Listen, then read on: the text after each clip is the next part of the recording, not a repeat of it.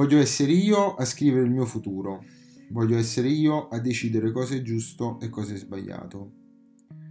Bene, inizio questo podcast, questo mio primo podcast, uh, con questo pensiero abbastanza imminente.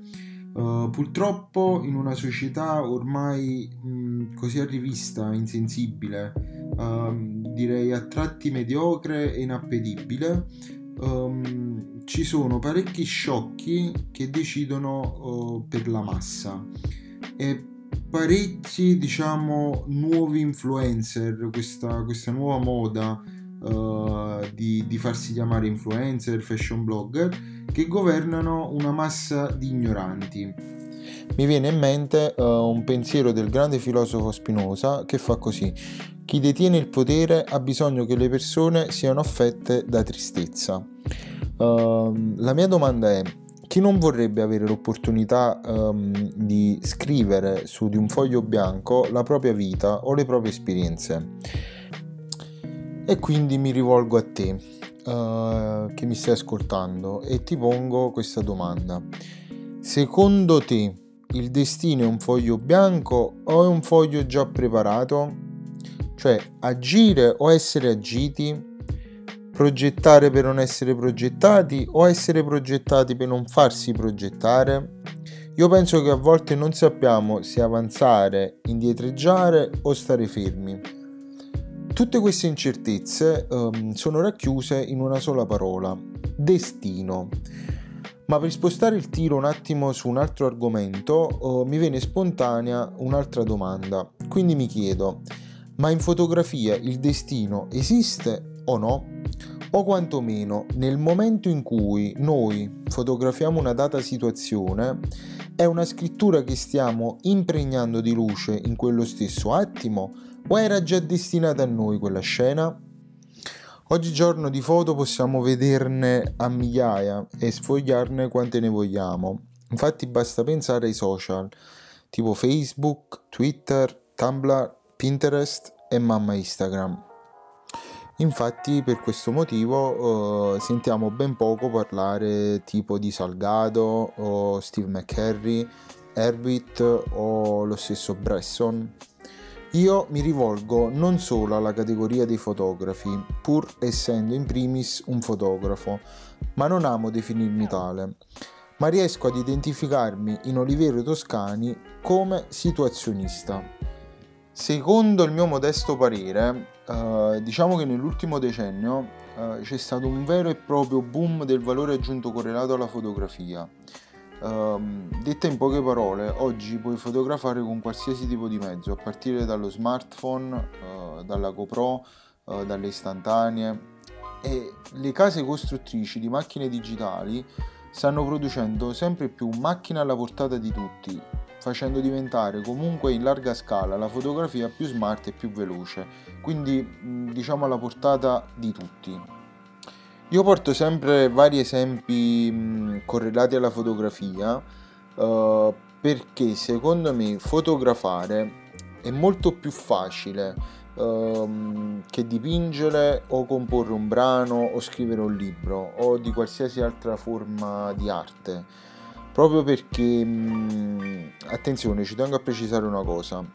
Non sto assolutamente declassando sottovalutando uh, l'importanza della fotografia cioè semplicemente penso che um, per fare una foto basta comunque prendere una diciamo una macchina fotografica una reflex una mirrorless qualsiasi essa sia um, inquadrare il soggetto o l'ambiente um, in cui ci troviamo e premere il tasto con un semplice clic diciamo che la foto è già bella e fatta.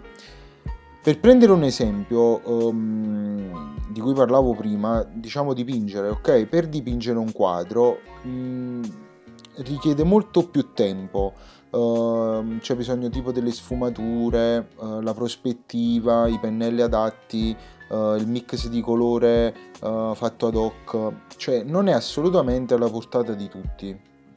Allora, a volte a me piace viaggiare di immaginazione, quindi eh, voglio prendere come esempio eh, uno dei social più importanti eh, a livello comunicativo ehm, per quanto riguarda fotografie e immagini, Instagram. Cioè, immaginate se Instagram fosse stato un social dove invece delle, delle immagini fossero state pubblicate uh, opere come quadri o dipinti. Cioè, quante persone avrebbero iniziato a pubblicare un qualcosa di più introspettivo come un dipinto appunto per raccontarsi? Cioè, pochissime. Invece che pubblicare immagini ritoccate con filtri perfette dove la concentrazione principale è quella proprio di apparenza Ehm, poco contenuto, cioè le immagini di Instagram, secondo il mio parere, sono tutte ben fatte, dove le persone sono sempre felici, hanno sempre un certo status sociale, um, c'è sempre molta, tra virgolette, riccanza. Quindi avremmo avuto a che fare nel, nel caso precedente uh, con meno influencer, fashion blogger, uh, real, official, cioè tutti questi surrogati inventati e spacciati per imprenditori digitali. Ma avremmo visto e sentito la vera essenza dell'arte, quindi degli artisti.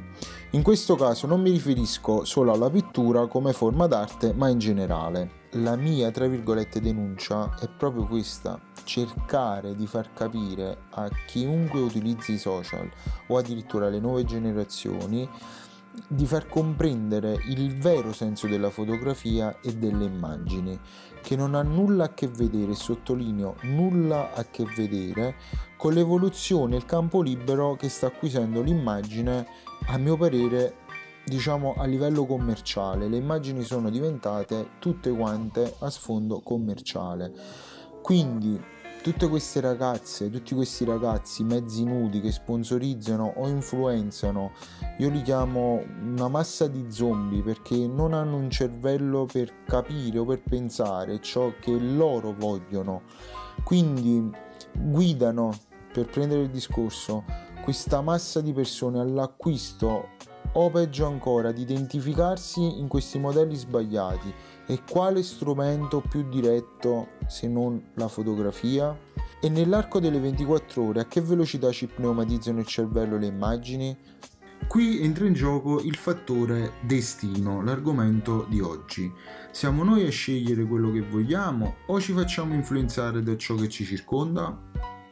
Il senso dell'immagine è molto ma molto semplice, cioè è trasmettere, raccontare o denunciare in modo diretto e senza filtri una vicenda, un accaduto o semplicemente ciò che l'occhio e l'anima del fotografo percepiscono in quell'attimo. A volte la scena va anche costruita per dare un senso amplificato al momento. Quindi rimane sempre aperta la questione destino correlata al mondo fotografico. Io uh, sono arrivato a un punto della mia vita uh, in cui il, il, um, il, parere che ho sviluppato è quello che tutto dovrebbe essere uh, una tabula rasa, un foglio bianco, dove poter raccontare le nostre esperienze fotografiche e non solo. Impregnare in quel file digitale o in quella pellicola film analogica il, um, il nostro modo di essere, il nostro mood, il nostro carattere, il nostro valore che abbiamo attribuito a quell'attimo e scrivere in modo originale chi siamo e cosa sentiamo veramente dentro di noi. Diffido vivamente in generale da tutte quelle personcine a modo che sono tutta forma e poca sostanza. A tutti coloro che vogliono identificarsi come fotografi, cioè ben venga, nulla su cui opinare, ma tu che mi stai ascoltando e credi come me di essere un situazionista, va bene, cioè hai una prospettiva differente. Cioè il situazionista chi è? Colui che cerca di spingere al massimo ed esaltare quella situazione.